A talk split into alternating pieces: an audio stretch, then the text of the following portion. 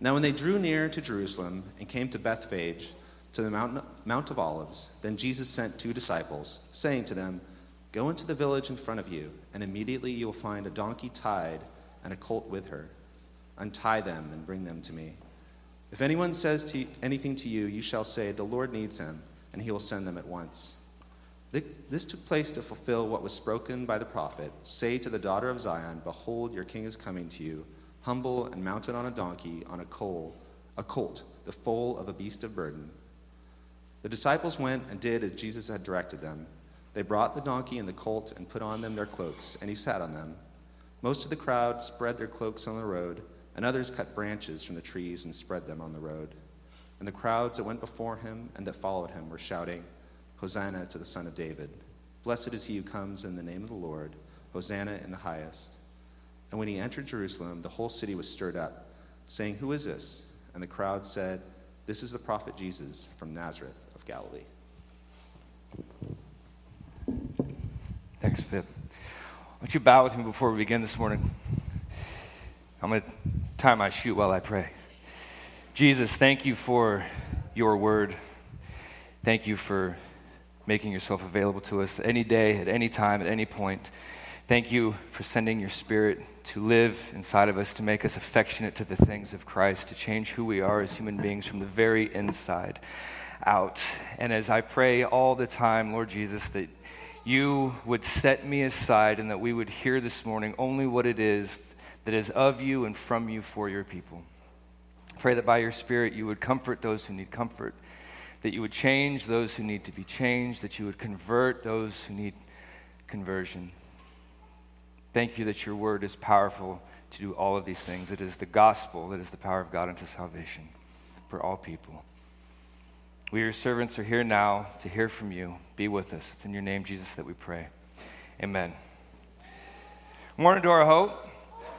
My name's Ian. Most of you probably know who I am, but if not, hello. I'm one of the teaching pastors here. You probably already have your Bibles open, and so I'm going to skip that step.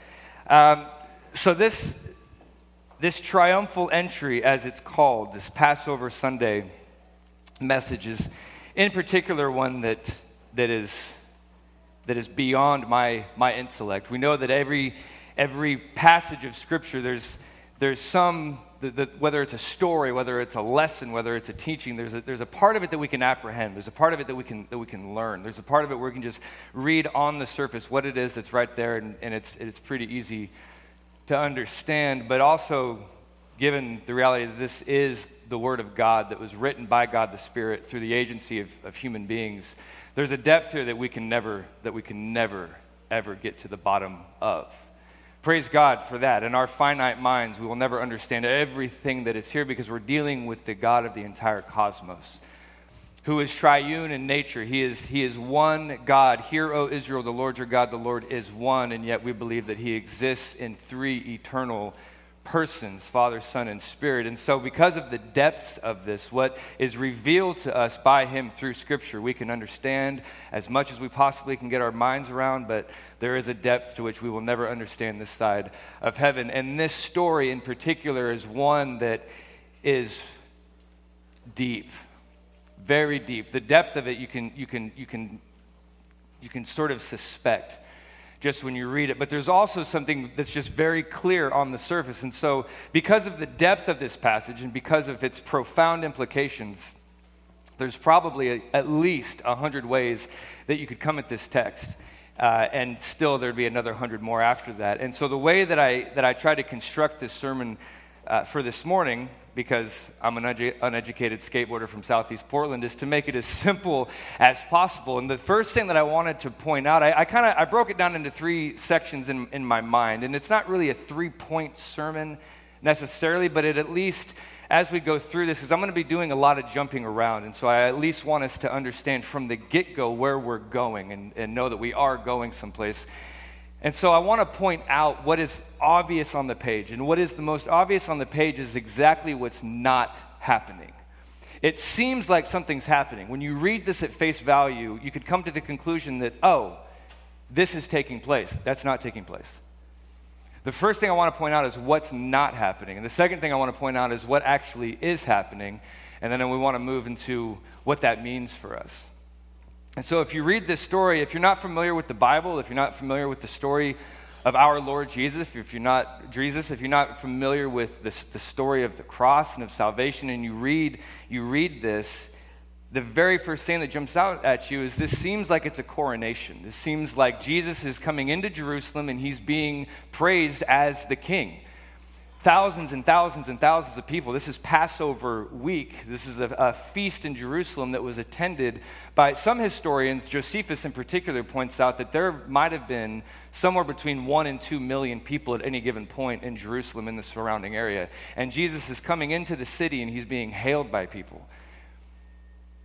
It seems like a coronation. It seems like something very particular is happening, but where we're going with this is what is actually happening is far deeper far deeper than what it appears on the surface. But it seems like a coronation. They're praising him as king. They're actually singing psalms to him. This verse 9, it says that the crowds going ahead of him, everybody was, was screaming out, Hosanna, the son of David. Blessed is he who comes in the name of the Lord. Hosanna in the highest. That's a quote from Psalms 118, verse 26. They're taking an Old Testament scripture and they're saying, This is that Messiah. This is that person. This Hosanna to the Son of David. That's a, an Old Testament scripture that's coming from 2 Samuel chapter 7. Everything here is connected to something else. None of this is random. And what these people are saying with their words is, We've been expecting you. You are the one who fulfills this description. The second Samuel 7, one that is in the line of the son of David. Psalms 118, you are the one who comes in the name of the Lord. Hosanna to the son of David. Hosanna in the highest. Their words are affirming that they have a certain idea about who Jesus is, and they're saying, Yes, it is you. Yes, it is him.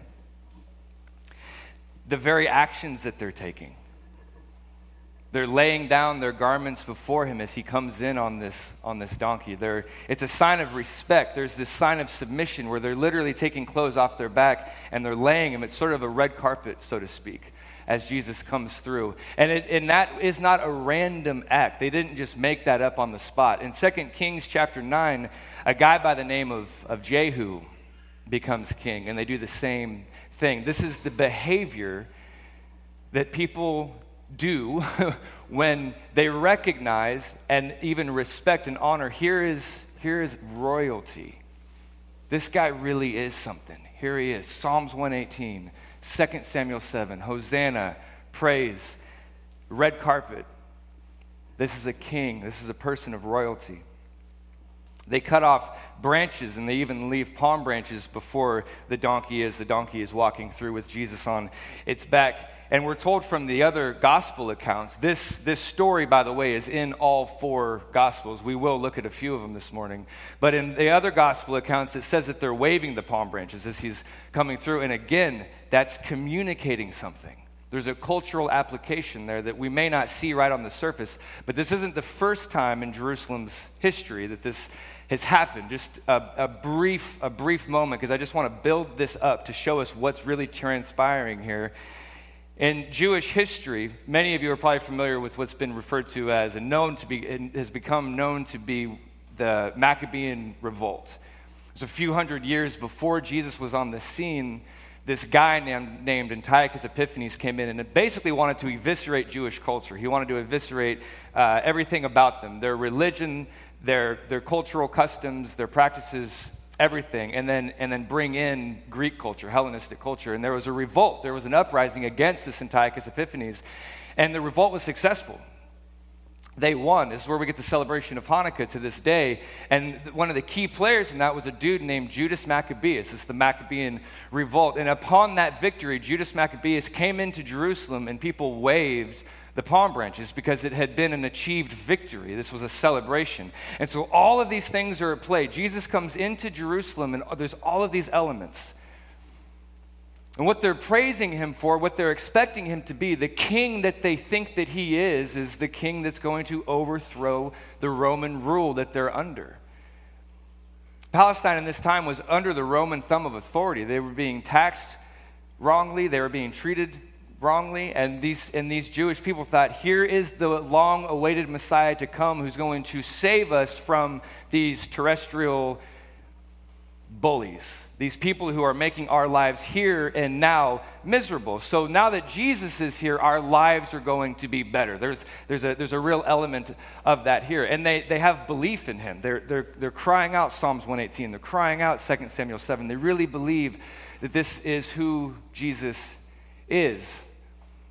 They're treating him like a king. They think, here's the guy who's going to overthrow the Romans for us. They're laying down the garments, they're waving the palm branches, which means that they're even putting their hope and their trust in him to a certain extent because while they're waving the palm branches, which is a sign of victory, they're simultaneously crying out, Hosanna. And Hosanna, in our understanding today, it sort of has this connotation of like, hail the king, praise the king, you know, here is the king, Hosanna. But the word actually means, if you were going to put a definition on it, you could, you could say that Hosanna basically means help. Save us now. Like, save us immediately. Hosanna, save us. We need your help. They, they're looking to Jesus as this political or military figure who's going to get them out of Roman bondage, but they so believe in it that they're already doing this sort of victory dance. They're waving these palm branches for this king Jesus. And he's not only is he coming in on this, on this donkey and they're doing all these things, but there's, there's a rich history here because the Romans were no pushover. And so, under, to understand what these people are thinking, we've got to go back a little bit in time because th- this isn't just a hap- this isn't just a, all of a sudden this guy Jesus shows up on a donkey, and everybody is like, This is the guy. They've known who Jesus is for quite a while. And they know that the Romans are no pushovers, and if somebody is going to lead a revolt against the Romans, it's got to be somebody with some fortitude and with some strength and with some power. And this is who they have been thinking of as Jesus for quite some time. Most of you know I've been, I've been teaching through the Gospel of John for, I think it's been a year and a half or better. And the Gospel of John hits on this hard. So I'm going to I'm to refer to John a fair bit just because it's in my, it just, I've got it memorized like the ABCs. But if, uh, if you can recall or if you remember, in John chapter 6, we see this. This this Jesus has power, Jesus has authority. Let's, let's follow him. We don't know exactly what it means, but let's follow him. And it leads right into what's happening here in Matthew 21. In John chapter 6, Jesus goes to the eastern shore of the Sea of Galilee. He goes there to actually get away. He goes there to be alone. But it says in, in verse 2 that the people followed him there. They actually went across the northern shore of the Sea of Galilee to meet him on the eastern, on the eastern shore, which is known as uh, the Golan Heights, they meet him there. And it says in, in chapter 6, verse 2 of John that they went because they, of the miraculous powers that they saw that he had. They saw him perform miracles and they followed him to the other side of the Sea of Galilee. And of course, once they got there, they saw another tremendous miracle. It's the, the famous feeding of the 5,000, which is actually very poorly named because Matthew tells us that it was just 5,000 men. If you count women and children like you should, it's more of, it's more, you consider how big a family was back there, typical family. It's anywhere between 20 and 25,000 people that got to the eastern shore, the Golan Heights, and they were fed miraculously from a kid's sack lunch. Jesus just produced all of this food for these thousands and thousands of people. This is the king. It even says in that same chapter in verse 14 that the people saw that this miracle had taken place. They understood that this miracle had happened. And they said, This is the prophet who was to come. And that's, a, that's, a, that's a, the prophet from Deuteronomy chapter 15. A prophet who is greater than Moses, a prophet who has the words of God in his very mouth. They, they were expecting somebody like this. Here is our political overthrow right here. Look at what he can do. And it goes on in chapter 6 to say that at that very point, right then and there on the Golan Heights, they wanted to force him to become their king. And that's not what Jesus came to do. So he actually left. He left the area. He went up into the hills and he got away from that because while he is very much a king, he is king of the cosmos. He's not interested in being a king of that land at that time in that place in the way that those people were expecting him to be. And so he left. He's a man of power. He has authority. He has supernatural ability, and people knew it. Even if they didn't know who he was, they knew that and maybe at the risk of beating the point too much, but he also had authority just in the way that he spoke.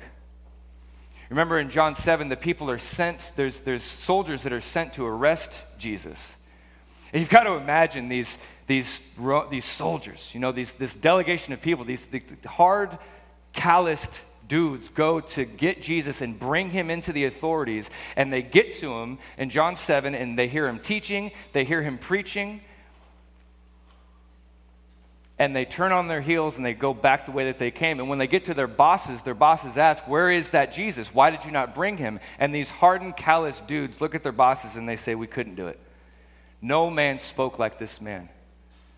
Jesus had authority in the way that he spoke. He is God in the flesh. And even when people didn't understand that, they understood something about him. And at this point in the story, these people want Jesus to save them from the Roman oppression, but he came to do so much more. He came to do far more than that. They wanted some surface level respite that was, that was based or contingent on their circumstances, but he came to give a rock solid, immutable grace and peace and love that lasted for eternity, regardless of your circumstance, regardless of Roman oppression or any other oppression. He came to bring them out of death and into life and these people didn't see it.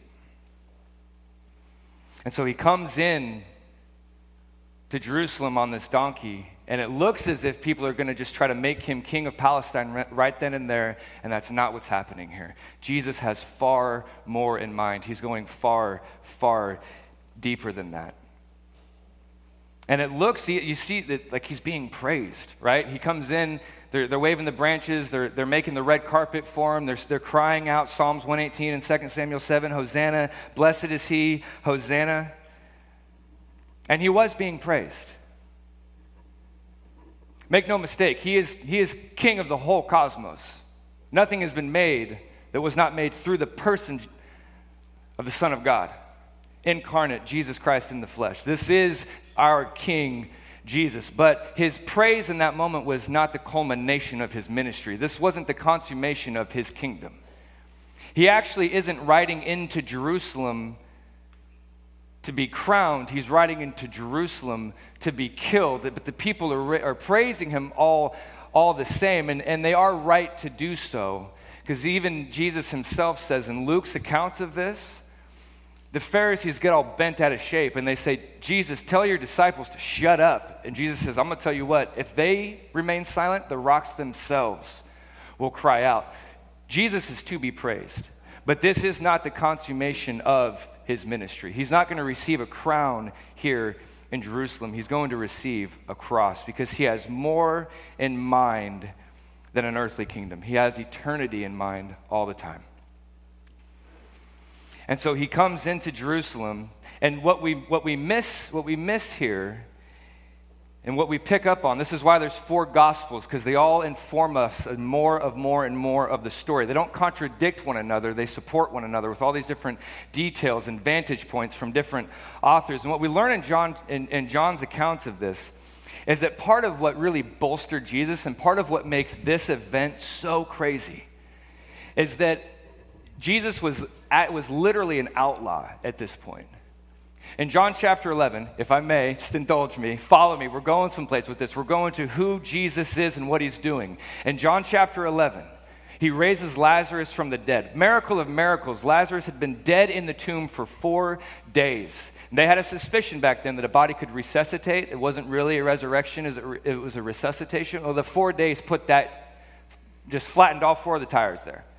This is not a resuscitation, this is a bona fide resurrection. Jesus has authority and power over death. Lazarus, proof. And it tempered and solidified the faith of many, this miraculous resurrection of Lazarus from the dead, but it also tempered the hatred of his enemies. And if you're familiar with the life of Jesus, there's many times that people just kind of on the fly, heat of the moment, impetuously try to apprehend him and kill him, either by stoning him or throwing him off a cliff. But it's never premeditated. It's just sort of this like, oh snap, he said something we don't like, let's kill him. But it, he always gets out of it. But with the resurrection of Lazarus, the Sanhedrin and the Pharisees and everybody in authority came together and they said, all right, that's enough. No more of this impetuous mob violence. We're going to get organized. We're going to bring this guy down. We're going to arrest arrest him. He is an outlaw. He is the ultimate gangster of love because that's all Jesus ever did was love people, and his enemies hated him for it. And so they sought to actually have him arrested. Jesus becomes a bona fide, legitimate outlaw. There are people that are looking for him to arrest him. And, it's, and, and the scriptures tell us that the word went out from the authorities, and they said, if you know where he is, you have to tell us, or we're coming for you too. So now Jesus is, is such a wanted man that if you know where he is and you keep quiet about it, you're an accessory to a crime aiding and abetting, and abetting a criminal, and you can, you can have legal action taken against you as well. And so, being a wanted man, being an outlaw, these guys actually organizing a posse to arrest him. He then gets on a donkey and rides into the New York City of Palestine with thousands and thousands of people waving palm branches and putting out the, the, the red carpet of, of jackets and cloaks and everything else. And now everybody knows. You don't have to tell us. There he is. Why does he do that? This is why what seems to be happening is not happening. Jesus doesn't have that in mind. He's a wanted man going into a big city with thousands and thousands of people pointing to the authorities saying, There he is. Even if they're not doing it on purpose, there he is. Why is he doing this? May I make one more point before we move forward? The reason why I'm gonna, I'm gonna, I'm gonna, I'm gonna beat this is because if you don't hear me say anything today, hear this trust Jesus. Trust Him. He may not do anything that makes sense to you.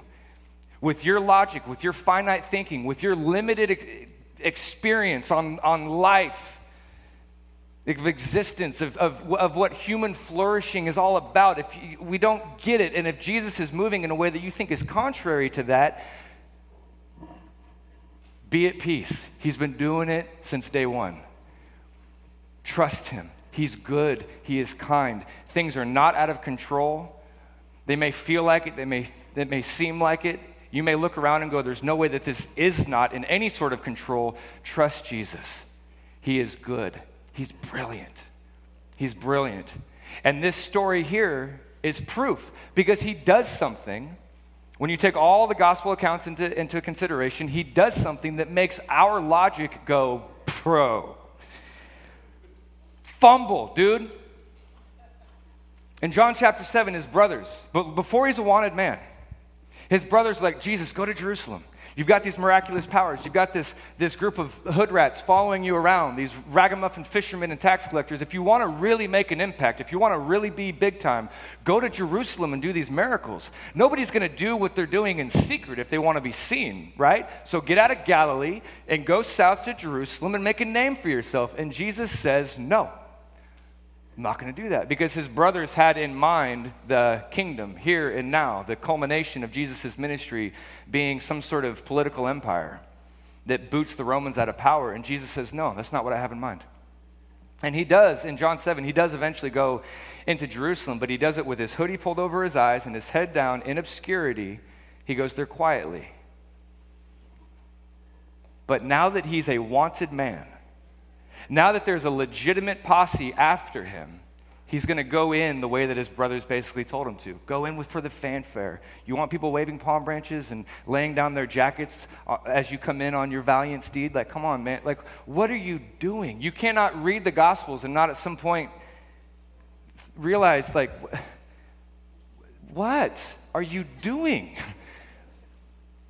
Now that you're a wanted man, like you're gonna, you're gonna, you're gonna produce some kingdom here when there's people that actually want you dead. Jesus is no, he's not silly. He knows what's up. Friends, trust him. He's got more in mind and more in store than we could possibly imagine. And sometimes I know what it's like to look around in your life and go, faith. We have to trust Jesus' wisdom and trust that he's good and trust that he has a heart that loves you. I think we doubt that a lot, don't we? We look at Ukraine and we look at COVID and we look at just everyday just maladies that take place, tragedies that take place on the, on the global scale and just on the local scale, shootings and addictions and overdoses and fill in the blank. And we can look up at God and go, this doesn't make any sense. If you don't hear anything else that I say today, hear this trust Jesus. He's worthy of your trust, He's trustworthy. Jesus comes in on this, on this donkey when he knows that he's a wanted man, he knows that it, that it could turn out bad for him. He knows that it's going to turn out bad for him. But he sets his face like flint and he goes there anyways. And long before Jesus came on the scene, Isaiah wrote about this in Isaiah chapter 50. Listen to this. It's Isaiah chapter 50, starting in verse 6. I gave my back to those who strike me and my cheeks to those who pluck out the beard. I did not hide my face from dishonor and spitting. Even now, the Lord Yahweh helps me, and therefore I am not dishonored. Therefore, I have set my face like flint, and I know that I will not be ashamed. Jesus knew what he was doing. He knew that going into Jerusalem was going to get him killed. It's why he came. He's not in Jerusalem seeking a crown, he is there on his way to Golgotha, torture, and the cross. And he knows it. And so this doesn't make any sense to us. It looks like a coronation, and in one way, it most certainly is, but it is a coronation that is far greater and far deeper than anything that we could ever imagine. And so this defies our logic. These people wanted an earthly king to give them reprieve from earthly troubles, and Jesus has eternity in mind. They want to be saved from Rome, he's going to save them from sin. They want to be saved from oppression of taxes, he's going to save them from hell. He's going to offer his body on the cross to be beaten and broken He's going to shed his blood and he's going to die because sin brings death. And Jesus took that punishment that we deserve for our sin. We put him there.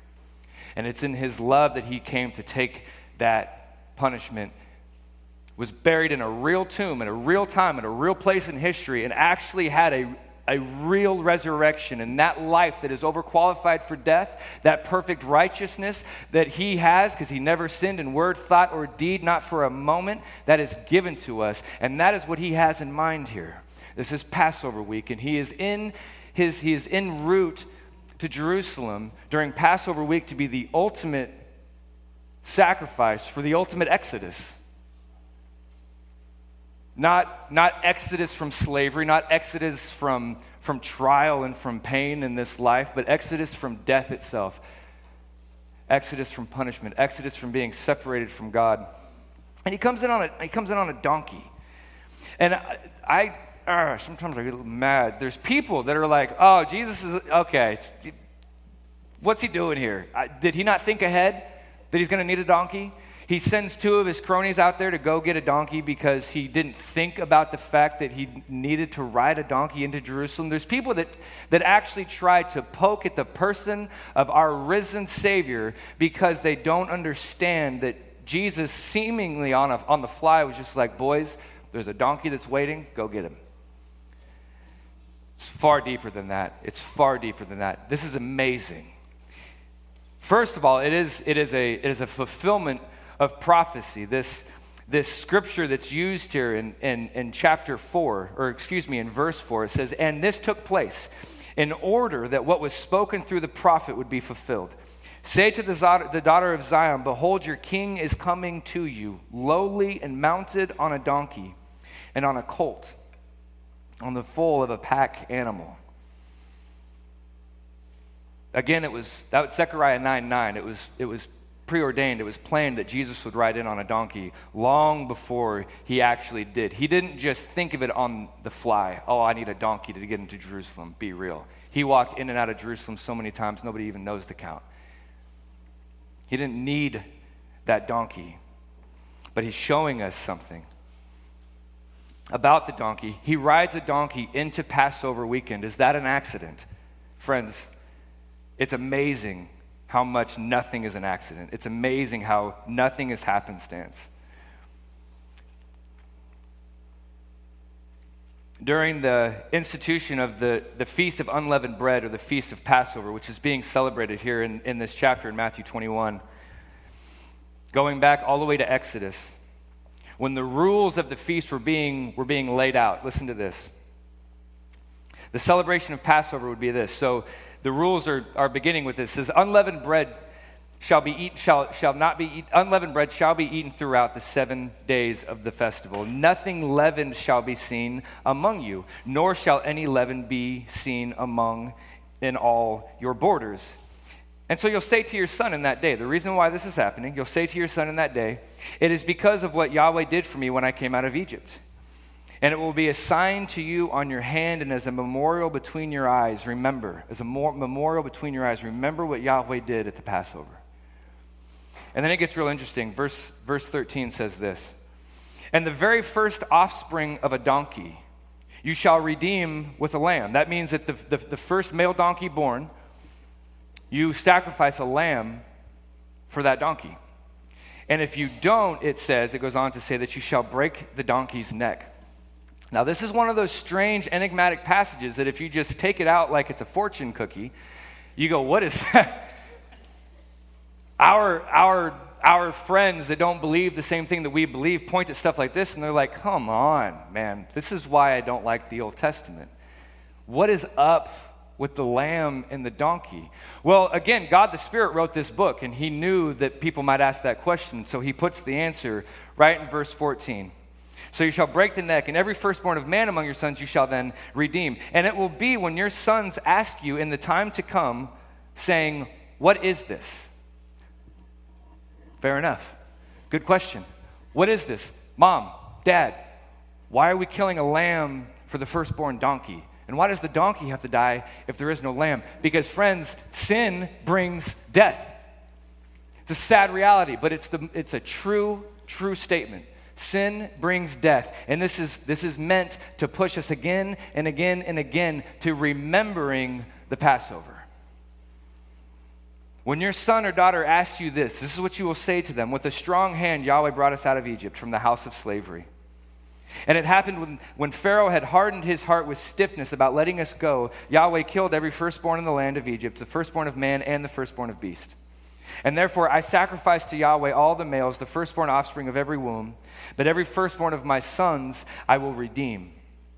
So this will be a sign on your hand and as a phylactery between your eyes for with a strong hand, Yahweh brought us out of Egypt. Again, remember Passover.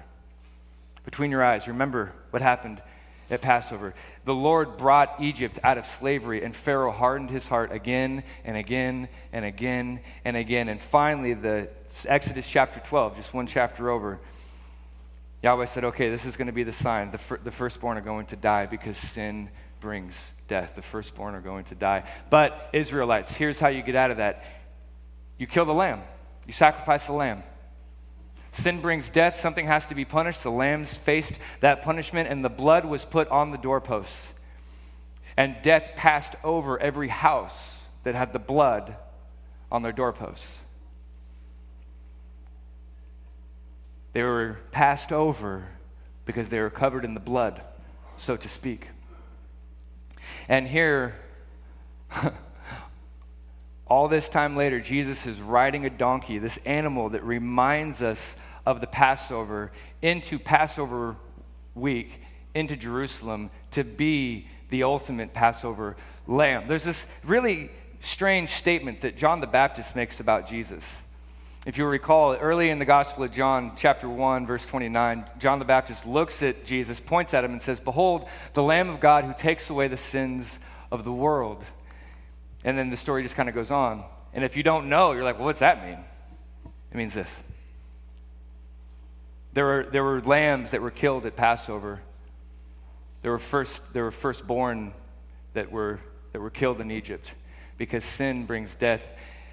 And God so sought in his wisdom and in his, in his love for us to satisfy the punishment of death once and for all by sending his own son in the likeness of sinful flesh to be punished, to be the Lamb of God who takes away the sins, not of Israel, not of Rome or of Egypt, but of the whole world, every tongue, every tribe, and every nation. This is what he has in mind. What's, what's not happening? Jesus is not taking a crown in Jerusalem here, he's going to the cross. What is happening? He is the ultimate sacrifice for the ultimate exodus out of, out of slavery, out of bondage. Not the slavery of Rome or the bondage of Egypt, but the slavery of death and the bondage that comes with everything that death brings, the uncertainty of life. He comes to show us what he's like. Is, is there a God in the universe? Does God exist? And if he does, what is he like? Here's our answer He very much does exist. He knows how many hairs are on your head. And thousands and thousands and thousands of years before you were ever born, he so loved the world that he sent his only son to die so that whosoever would believe in him shall not perish but have everlasting life. Exodus from death. Scripture teaches us that death was devoured by the cross. What am I for? What is my life about? What happens if my dreams don't come true? What happens if I get sick? What happens if a relative gets sick? What happens if I don't have that family I wanted, that job I wanted, that career? What happens if I die young and don't get to live? Jesus puts all of that to bed for us because he's trustworthy. He secures our eternity with his own blood and asks us, repent of your sins and put your faith and trust in him. What these people were hoping Jesus would be in their city, what they were hoping he would do with Rome, he does that with your eternity. He defeats death and he provides for you a home that is imperishable, undefiled, and unfading with him and with each other forever. And our job here is to spread that gospel news. Jesus is coming here to do far more than these people could ever imagine. They just, and they, they, these people just don't get it. They don't get it. Notice this. So in, in verse 11, well, verse 10, excuse me, of Matthew 21. And so he comes in, he's, he's entered Jerusalem, and all the city was stirred, saying, Who is this? And the crowds were saying, This is the prophet Jesus from Nazareth in Galilee. Kind of. Sure. Uh, Mark's, Mark's account of this also uh, ends in a way that kind of feels anti, anticlimactic. Same, same story. You can find it in Matthew 11, 1 through 11. Verse 11 says this And Jesus entered Jerusalem, and he came into the temple, and after looking around at everything, he left for Bethany with the twelve, since it was already late. Again, it seems like on the surface, on the surface, it's just Jesus from Nazareth in Galilee. He was a local, he was a carpenter. People knew who he was, but he was so much more. He was coming into Jerusalem on a donkey, and they were praising him as king of that time, but he was so much more. They thought that he was going to overthrow the Romans. He came to do so much more. He is so much more, and his entrance into the temple here is so much more than what it seems like, than what it looks like, what it feels like. Ezekiel tells us in chapter 11, turn there real quick. Ezekiel tells us in chapter 11, Ezekiel describes the glory of God actually coming up out of the temple and leaving. In verse 23, the glory of Yahweh went up from the midst of the city, and he stood over the, stood over the mountain which is to the east of the city. The glory of God left the temple.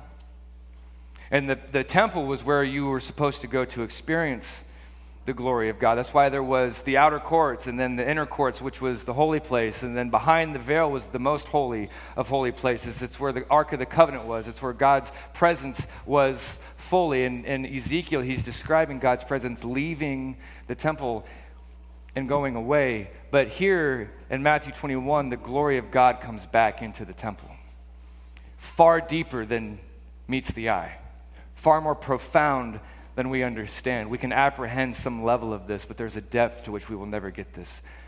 But he condescended and he did this for us because he came into the temple not to reinstate the temple, he came to make the temple obsolete. He came, the glory of God, the Word of God became flesh and dwelt among us. Jesus came down fully, t- truly God and truly man and experienced human suffering, tempted in all the ways that we are tempted and yet without sin. And he did it for us. The glory of God in human form, come to seek and to save that which is lost. Everything that Jesus said and did was a manifestation of the Father. He says in John 14, If you have seen me, you have seen the Father. And what he means by that is the clearest and most explicit communication of who God is, what he's like, what he thinks, what he does, how he feels about you is seen and personified perfectly in Jesus Christ. And what does Jesus say? He says, Do not, do not prevent the children from coming to me. Any who come to me, I will never cast out, he says. This gives us hope and buoyancy and assurance that is beyond our circumstance. And I'm afraid that we look at our circumstance, we look at the empires of Rome and Egypt and whatever else, and we forget that God loves us. Because we look at our circumstances, we do not look at Him. And the best way to look at Him is to prayerfully and even communally engage the Scriptures, come to know who God is through His Word. Repent of your sins, come to know Jesus, put your faith and your trust in him for your eternity. He comes and he makes the temple obsolete because at his ascension, he said just before his death, he said that he would send the Spirit to earth to be with us. And now read this crazy, wild text, wild, wild text. We're told that the veil was torn at the death of Jesus. And what that was symbolizing is that that division between us and Almighty Yahweh is gone. Repent of your sins. Put your faith and your trust in the person Jesus Christ. He lives today. And even in the midst of turmoil here, we have joy and we have peace because everything is working for the good and there's an eternity that cannot be taken away from us. And the sending of the Spirit, we're told in Ephesians, is a guarantee of that inheritance until we actually take possession of it. The barrier between God and us is destroyed. 1 Corinthians 3:16, "Do you not know that you are the temple of God and that the spirit of God dwells in you?" This is what sanctification is. This is what abiding in Jesus is. We do increasingly grow more and more and more out of our bad habits and more and more into the likeness of who Christ is. And, and becoming more like him, he has millions and maybe billions of people on planet Earth that are, that are alive with His Spirit, being salt and light to the world around us, proclaiming the gospel to people who are terrified by what is my life for? What am I about? What happens when I die? What's with, the, what's with evil and suffering? Jesus gives us answers to all of that. And we are His agents to proclaim that. And if you're here this morning and you do not know Jesus, He's available to you right now. Repent of your sins, repent of your autonomy, put your faith and your trust for all of eternity in Him. You cannot out sin Jesus. His blood is too potent. No one is too dirty. No one is too awful or wrong or mixed up or messed up for Jesus. If you are, he actually had a reputation. For those of you who may not know, he was criticized by the religious leaders of the time because they're like, oh, that Jesus guy, he's a, he's a drunk, he's a friend of tax collectors and prostitutes, and he's a glutton. If you struggle with any of those things, you're Jesus' type. He was not those things. He was accused of those things, but he was a friend to people like me sitting with a bourbon bottle and a pack of, I don't know, Xanax and some menthols. And Jesus met, Jesus, Jesus saved me. And I continue to repent and to grow in knowledge and love and affection for him, and that's available now, and eternity is secure. Jesus came into Jerusalem on a donkey this animal of the Passover to remind people of the Passover, to be the ultimate sacrifice for the ultimate exodus from death. He is the Lamb of God who takes away the sin of the world. There is a God, and this is what he's like. He's humble. He comes in not on a war horse. He comes in not on, on a big on a big black horse with a star on its chest like Napoleon and like Alexander the Great. He comes in on a donkey to symbolize that he is a king of peace. He came in to be a sacrifice, not to, not to cause other people to be sacrifices. He came in to die for us. He took that punishment so that we would never have to. That's what this means. He's humble, he's gentle. Philippians 2 5 through 9 says this. We'll close out with this. Have this mind among yourselves, which is yours in Christ Jesus who, though he was in the form of God, did not count equality with God a thing to be grasped, but he emptied himself, taking the form of a servant and being born in the likeness of man. These people were praising him, thinking that he was king of the land, and he is king, but he's king of far more than just Palestine. The verse goes on to say, And being found in human form, he humbled himself by becoming obedient to the point of death, even death on a cross. How much can you trust him? How much does he love you? That, that's it. He humbled himself all the way to the point of death, even death on a cross, a disgraceful way to die in that day and age.